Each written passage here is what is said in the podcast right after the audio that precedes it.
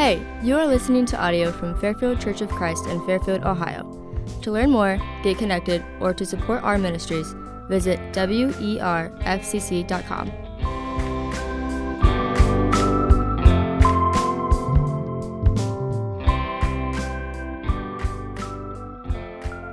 So many good things that you've already heard in messages today. And actually, you proclaimed them. I didn't proclaim them. And so you are preaching today, maybe to yourselves, uh, about the greatness of our God. There was a, a couple, I'm sorry, I'm laughing because it's a funny story. Um, a couple in their 90s having problems remembering things. And they were in their 90s, okay? So they decided to go to the doctor for a checkup. The doctor tells them they're physically okay, but they might have to start writing things down to help them remember. Well, later that night, after watching some TV, the old man gets up from his chair and his wife asks, uh, Where are you going? To the kitchen, he replies, he says, will you, will you get me a bowl of ice cream? Husband says, Sure. She gently reminds him, Now, don't you think you should write it down so you can remember it? He says, No, I can remember that. And then she says, Well, I'd like to have some strawberries on top of it as well. You better write that down because I know you'll forget that. And he says, I can remember that. A bowl of ice cream with strawberries, no problem. She said, I'd, I'd, like to have some whipped cream on it as well. I'm certain you're going to forget that, so you better write it down. Irritated, he says, I don't need to write it down. I can remember that. Ice cream with strawberries and whipped cream. He grumbles and walks into the kitchen. Ever been there? About 20 minutes later, the old man returns from the kitchen and hands his wife a plate of bacon and eggs. She stares at the plate for a moment and says, Where's my toast? Oh, I, I, can laugh at that because I know I'm headed there, you know? I, am going that direction, and that, that, that's my life. It's your life. We're going that direction. And I believe that there are many believers and many unbelievers today who have short term memory problems. And we need to write it down. And today you're going to hear that it's written down and it's a truth that's written down about who Christ Jesus is. And it's why we will sing songs like the song, Yet Not I, but through Christ that lives in me. Because it's a song to help us live out our passions when we forget. Well, how did this song get written? A little bit about that. This song that we're going to sing after we get done with this message was written by a couple of people um, from a church called, or a group called CityAlight, the music ministry of St. Paul's Anglican Church in Sydney, Australia. And one of those writers, by the name of Rich Thompson, tells us that it took the team, hear this, three months to write this song. Why? Because they wanted it to be right. They wanted to include everything in the message that it needed to be included. And they wanted to dive deep into the idea of what it meant for Christ to dwell in all of us and to be incredibly profound mystery of truth. That indeed, as, as they began to write and rewrite and struggle for every word, they took time to slow down and realize that the words became so much richer. What did they, where did that song come from? Where did it get developed from? It actually began by hearing the Word of God. It was inspired by a sermon preached in their church on Colossians chapter 1, verse 29, which reads this way to this end, I strenuously contend with all the energy Christ so powerfully works in me. And from that, they started saying, How does that play out for us in the church? How do we live it out in me? And they began looking at that. And so they asked the question, What do you reckon it means? How's that work for me and you? And that inspired the thesis statement for the song, which is the title for the song, Yet Not I, but Christ who lives in me. It inspired their passions. And I would challenge you as you hear the word of God, whether it be in a small group or in a class, that you would allow the passions to live out inside of you. Because who knows, you might be the writer of a next song that people sing. But it also reminded them of who you were before you came to faith. Before you met up with Christ Jesus, the song's going to kind of tell us about who we were before we met up with Jesus, prior to meeting up with Jesus. Every decision made crater to our fresh, fleshly desires. We were interested only in pleasing ourselves. And yet, because of the Holy Spirit, who wasn't dwelling in us at time, who now dwells in us. We now remember who we are and what it is we're supposed to be doing. And we are now proclaim, as in the text of the song that we're going to sing, that we are people that follow after Christ Jesus, not because of anything we can do, but because he lives in us. but it also tells of what every believer comes to find out about themselves. This song is going to help us understand who we really are. We've already sung some of those songs today. In this song, there's going to be a process we're going to go through, even for someone who's quickly convicted of a need about Jesus and makes a commitment quickly toward Jesus. The process is still there.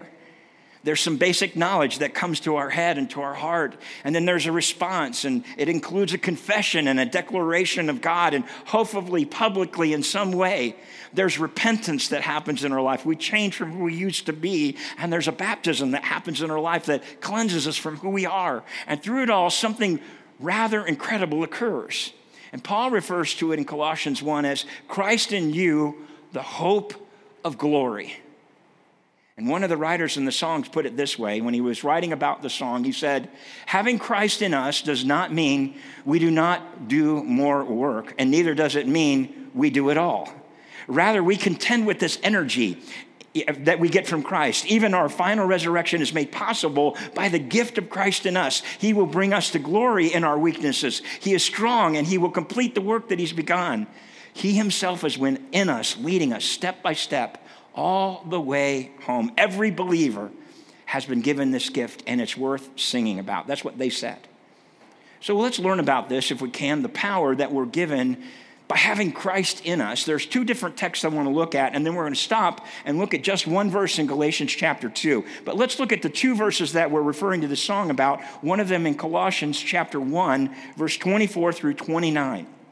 Colossians 1 24 through 29. And again, at the very end of the verse, we're going to hear this Christ in me verse that we're going to hear. Look at verse 24 of Colossians 1. Now I rejoice in what was suffered for you, and I fill up my, in my flesh what is still lacking in regard to Christ's afflictions for the sake of his body, which is in Christ, which is in the church I have become its servant by the commission of God gave me to present to you the word of God in its fullness, the mystery that has been kept hidden for ages and generations, but is now disclosed to the saints.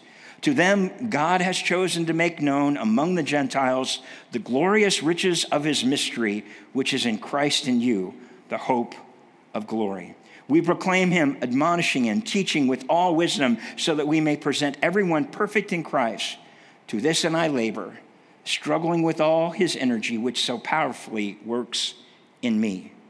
And then I'd like you to turn to Galatians, if we could. Galatians chapter 2, verses 19 through 21.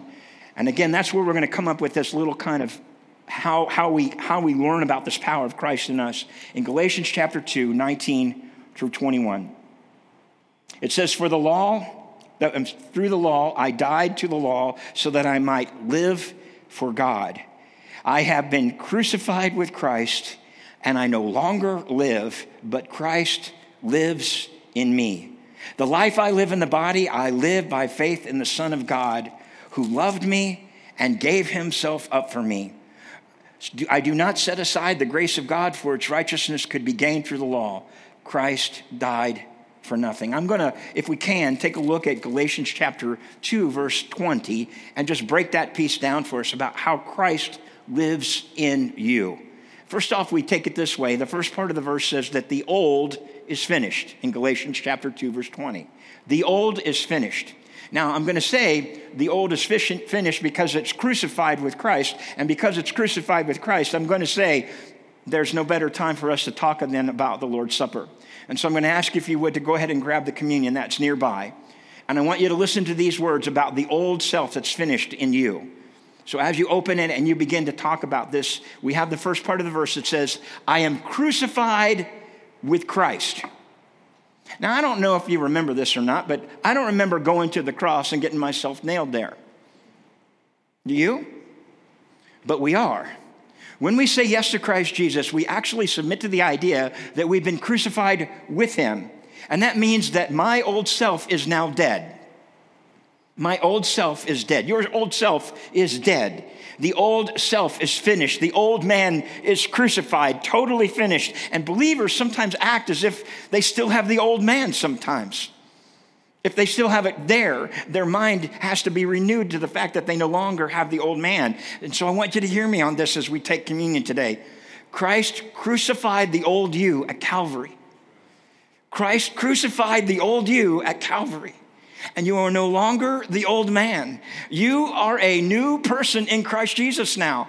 1 Peter chapter 2 verses 1 through 3 says it this way, therefore rid yourselves of all malice and all deceit, all hypocrisy, envy and slander of every kind, like newborn babies, crave spiritual milk. So that in it you may grow up in your salvation now that you've tasted that the Lord is good. Pick up on the confidence of what we're going to hear in the song that we're going to sing here in a few minutes. No fate I dread. I know I am forgiven. The future sure, the price has been paid. For Jesus bled and suffered for my pardon, and he was raised to overthrow the grave. To this I hold, my sin has been defeated, and Jesus now and forever is my plea. Oh, the chains are released, and I can sing, I am free, yet not I, but through Christ in me. So when you come to the cross and when you come to this moment of communion and you come to think about what it is that you're holding in your hand, our minds are renewed by the fact that the old man is finished. The old Brian is gone. And all that's left is the new Brian in Christ Jesus. Now I know I said my name, but you could say your name. This is a moment that you have. The old me is no longer me, not because of anything I've done, but because of what he did on the cross for me. Would you take a moment to thank him for what it is he did in you?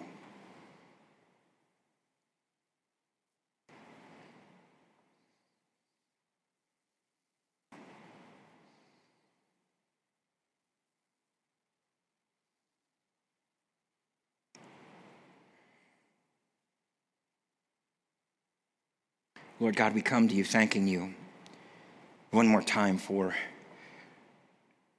not just dying to yourself, but dying for each of us. That you had us in mind as you came here, as you ministered, as you shared uh, your life with other people. You demonstrated what it was like to give up your life for the entire world. And in that, my old self was crucified. And I come to you now thanking you for that. I come to you thanking you for the fact that my past has now been nailed to the cross. And I thank you so much for freeing me and allowing me to be resurrected and righteous, not because of anything I've done, but because of your incredible love for each of us. Help us to remember now as you remember your body and your blood today. In Jesus' name I pray. Amen.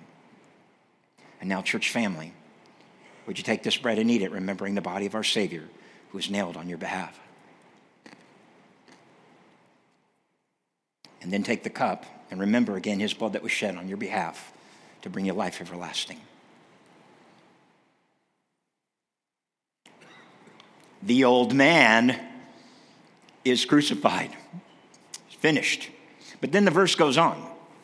Second part of it is, nevertheless, you live. Nevertheless, you live. And we tend to assume God mends our broken hearts and we accept Jesus Christ into salvation, but that's not the case. Rather, He performs open heart surgery by removing our old selfish hearts and replacing them with new ones designed to give us righteousness rather than foolishness. And so the old man is gone, but you still exist. You're still here. And that's right, you still live. But not by the old self, but by, by, by, by the new self because the old self has been crucified. It's finished. Remember, we just said that. And now your new identity is in Christ. It's in you. You're no longer the you you used to be. You see, without accepting Christ Jesus as your Savior and Lord, your interaction with the Spirit of God is external at best. In other words, the Spirit convicts us of sin in a general sense and draws us towards salvation through repentance. However, we're truly made alive and born again when God supernaturally implants his spirit directly into your heart, giving you a second chance, giving me a second chance. Ezekiel chapter 36, verse 26 and 27 probably says it better than I could say it. It says, I will give you a new heart, and I will put a new spirit in you. And I will remove from you your heart of stone, and I will give you a heart of flesh. And I will put my spirit in you and move you to follow my decrees and be careful to keep my laws.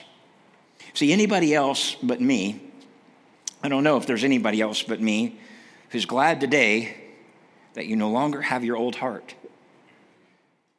I mean, I praise God that I don't have a calloused heart that I used to have. Anybody else but me on that one? Who can say, I'm so glad my old heart isn't my old heart anymore? I'm glad I had a heart transplant. Then we have this third part in the verse in Galatians chapter 2, verse 20. It's not because of you. All of what happened, all of what took place, this crucifixion of the old self and all of that, and the removal and the fact that you still live, it's not because of you. We have this part in the song, yet not I. See, I am not the source of this new life. You and I, we're just branches. We're not the roots. He's the roots. He's the foundation of life. You and I, we're not just, we're not the fountainhead of the spring of life. I think we tend to think we are. We're only vessels, we're channels, we're conduits through Christ and how His life flows through us. We have water to share with other people and want to splash on them because it's yet not I, but Christ that lives in me. I can't help but let you get wet whenever you're around me. I'm not the, I'm not the one who gives the water, I'm just the one who, just dripping off of me. And I can't help but let you have it too. But the problem is, is that our heart requires time to heal immediately after surgery, doesn't it? And soon we learn to function in the fact that rehabilitation is necessary for a patient who's had a new heart transplant. And so it is in your life as my life as well. We need rehabilitation to learn how to walk with Christ in submission to Him and to His authority and to His obedience. Here's the deal you will forever be in rehab. You and I will forever be in rehab. We're still working on how to get this right. That's why we're here. Like we're in rehab all the time. Like, when am I going to get a rehab? When am I going to be completely? You're not. Not until you go home. But you're working on it and you're trying to work on it and you continue to keep working on it because the process of spiritual regeneration begins a new life in Christ when he died to set you free, the chains of which he now binds you. Listen to what Titus chapter 3 verses 4 through 7 says. It says, when, but when the kindness and love of God, our Savior appeared, he saved us not because of righteous things we had done, but because of his mercy. He saved us through the washing of rebirth and renewal of the Holy Spirit, whom he poured out on us generously through Jesus Christ our Savior, so that having been justified by his grace, we might become heirs of having the hope of eternal life. Man, that's a great verse. And here's how it plays out in the song that we're going to sing. We sing it this way What gift of grace is Jesus my Redeemer? There is no more for heaven now to give. He is my joy, my righteousness and freedom, my steadfast love, and deep and boundless peace. And I just have to say this this way in the song because it, it kind of comes out for me when I get to singing it. So bear with me on how I'm presenting it. Ah, righteousness, yet not I. Ah, freedom, yet not I. Wow steadfast love, yet not I. Oh, deep and boundless peace, yet not I. Here's the last thing in this verse in Galatians chapter 2, verse 20. Only when Christ is in you does it happen. And, and, in Colossians chapter 3, it says, But Christ lives in me in Galatians chapter 2, verse 20. But in Colossians chapter 3, verse 4, it says it this way Now Christ is my life. Now, Christ is my life. And that means that you don't have to fight to live the Christian life. It's Christ's business to live in you. And that means I'm, i got to allow Christ to live within me. I have to surrender and let him live in me. And the secret is not struggling, but resting. It's not in doing, but depending. It's not in believing, but expecting Christ to live in, us, in us. And Christianity has become kind of a religion of doing instead of depending. Do you depend on Christ to carry you? The Christian journey is allowing someone else to carry you because you can't. I know, you've tried. It, it's fatiguing. Let Him carry you. The Christian journey needs to make that happen. This allows you, you can stop trying to run the show and allow Christ to do it by living in you. Colossians, if I can go back to it again, uh, Colossians chapter 2, verses 9 through 15, a rather long text, so I'm, I'm going to read it all.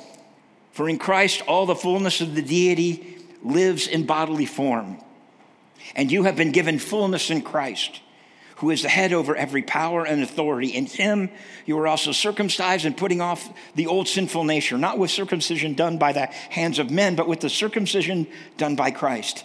Having been buried with him in baptism and raised with him through your faith in the power of God, who raised him from the dead and when you were dead in your sins and in the circumcision of your sinful nature, God made you alive with Christ. He forgave you all of your sins, having canceled the written code with its regulations that is against us and that stood oppressed to us, opposed to us. He took it away, nailing it to the cross.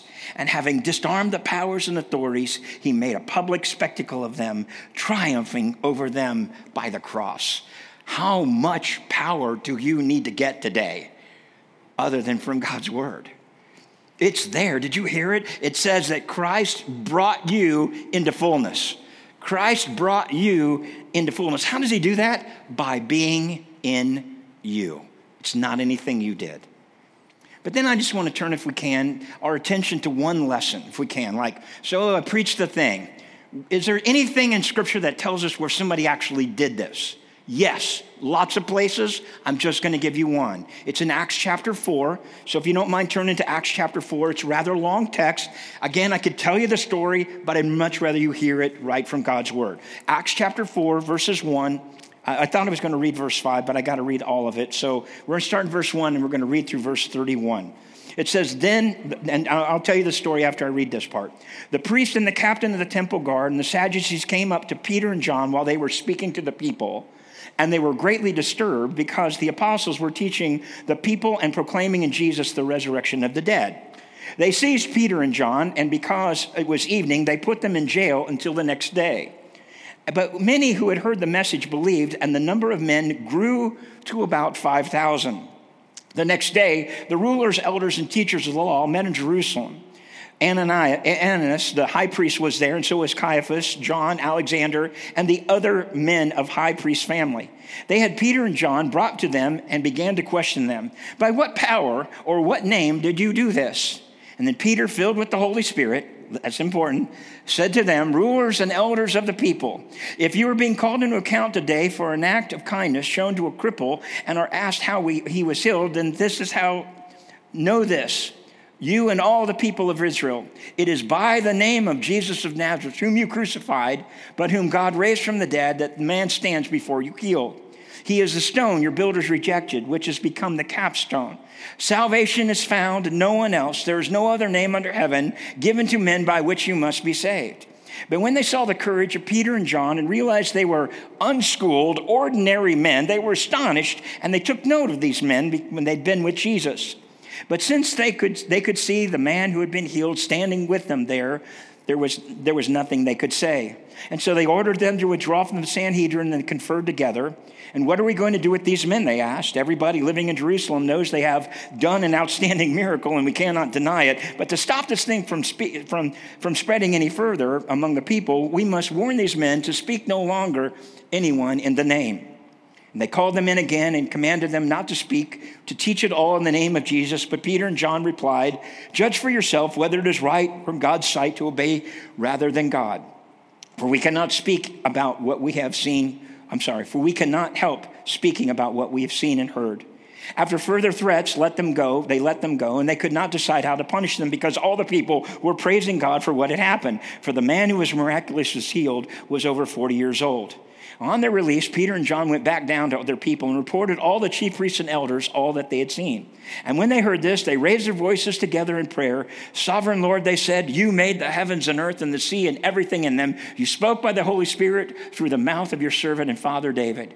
Why do nations rage and the peoples plot in vain? The kings of the earth take their stand, and the rulers gather together against the Lord and against the anointed one.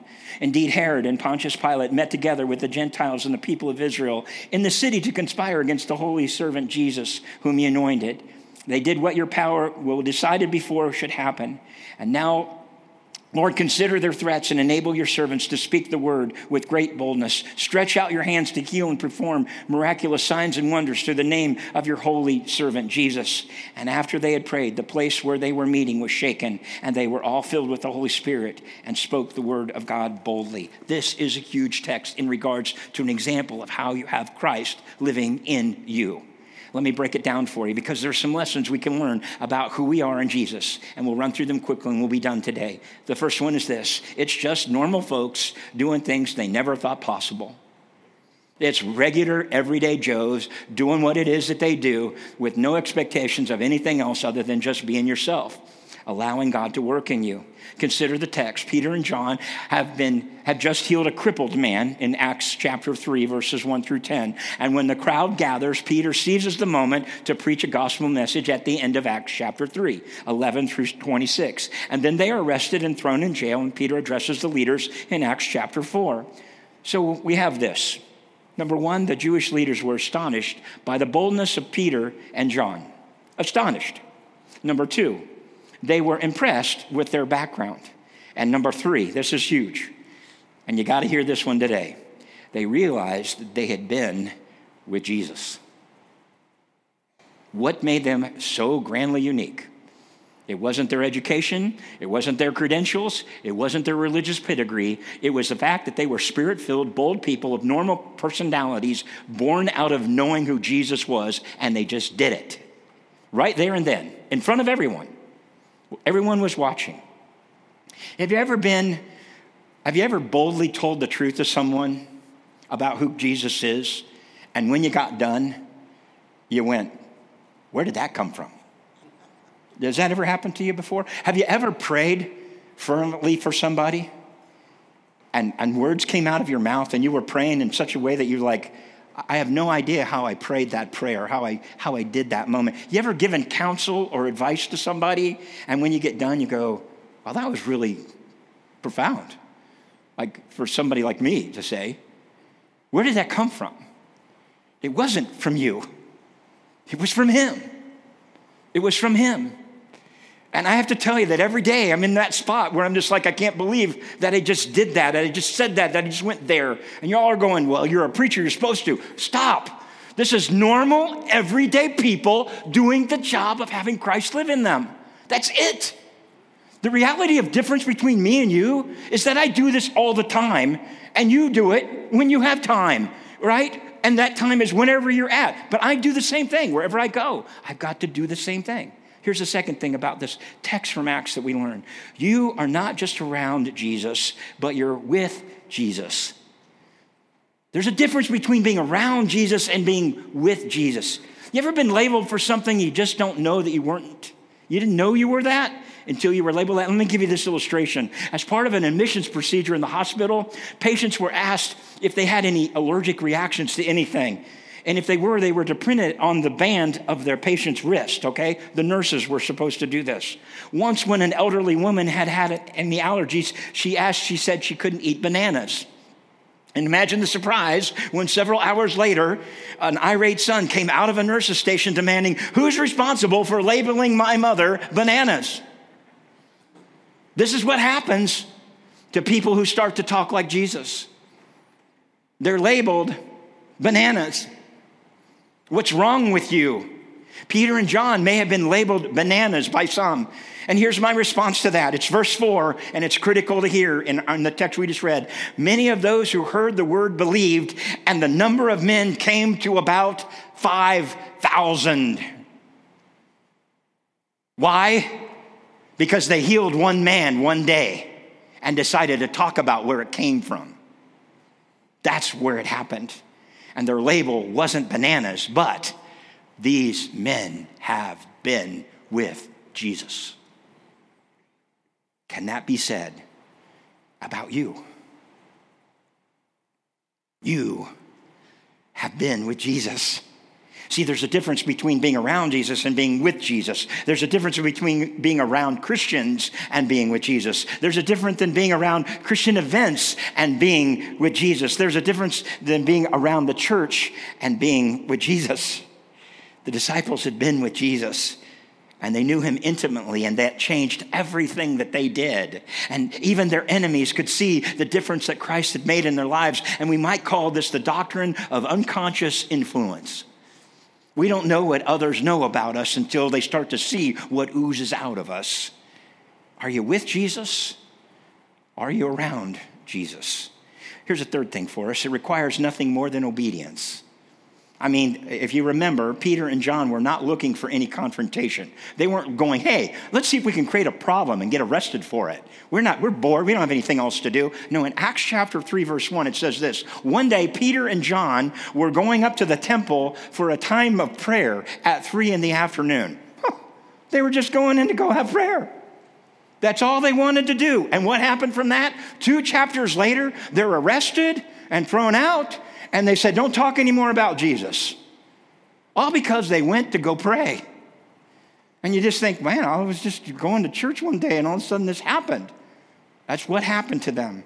They were just going to the temple. They were just being obedient. And there's nothing more than just ordinary obedience. And here's the, here's the cry for me. When are you obedient? Just go doing what, just go do being what obedience is in front of you. Being obedience is the next thing in front of you. So do it and when you do, it'll probably get you in trouble. I'm just telling you. It'll probably get you in trouble. In obedience to Christ, Peter and John, like you and me, could sing with confidence out of the song The night is dark, but I am not forsaken, for by my side the Savior he will stay. I labor on in weakness and rejoicing, for in my need his power is displayed. For this I hold, my shepherd will defend me. Through the deepest valley he will lead. Oh, the night has been won, and I shall overcome, yet not I, but through Christ in me. Then I would see in this text that they were ready to give an answer. Why did Peter and John not I mean, why were Peter and John not intimidated by their arrest at all? I mean, like, what was holding them back? How could they dare speak so freely? What was their secret? What, was the, what were the religious leaders considering all the facts? They came to one simple conclusion they had been with Jesus. And they were ready to tell anybody about it. And 1 Peter chapter 3, 15 says, But in your hearts revere Christ as Lord. Always be prepared to give an answer to everyone who asks you to give the reason for the hope that you have. But do this with gentleness and respect.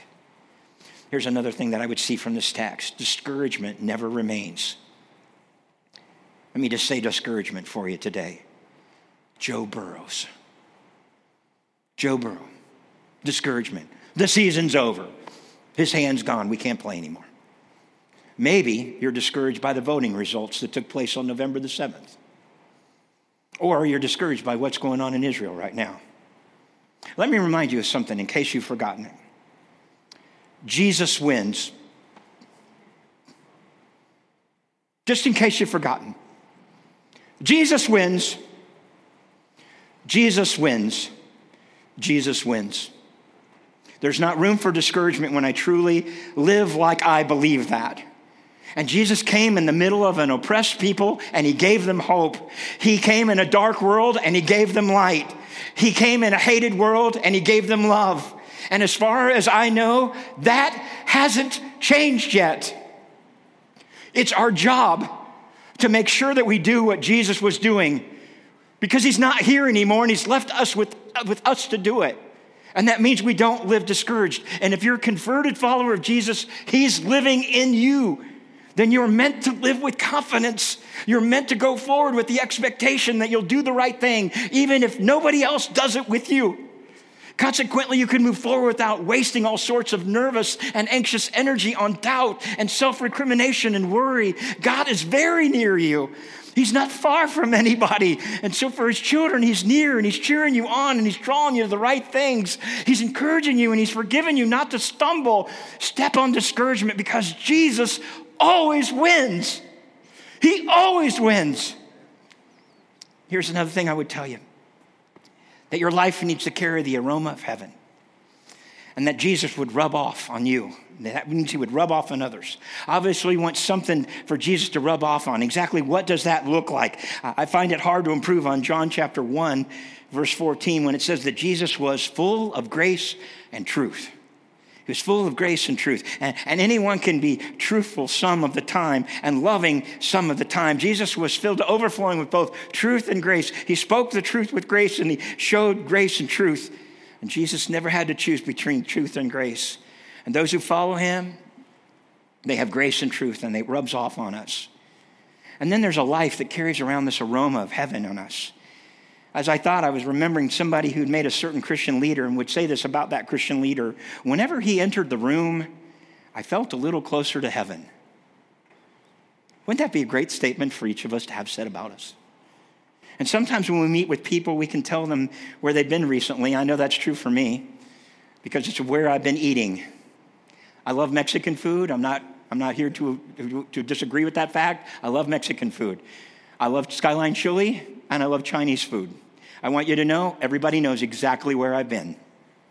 All I got to do is walk in the room. And they go, You smell like Skyline. You'd be right. Sometimes because it's still dripping on me, but sometimes it's because they smell me. Mexican food, smell me.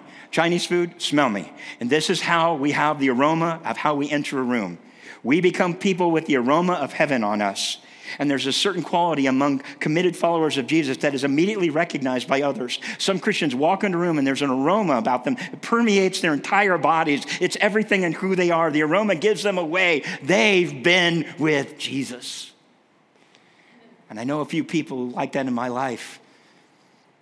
And I know a man or woman who's filled with grace and truth draws you closer to the Lord whether you're talking or listening or laughing or crying or standing or sitting or following or leading, they've been with Jesus and you can tell. Here's our last thing, we'll be on our way. Christ likeness never happens on accident. You're going to have to work at it. You want to be like Christ? You're going to have to live like it.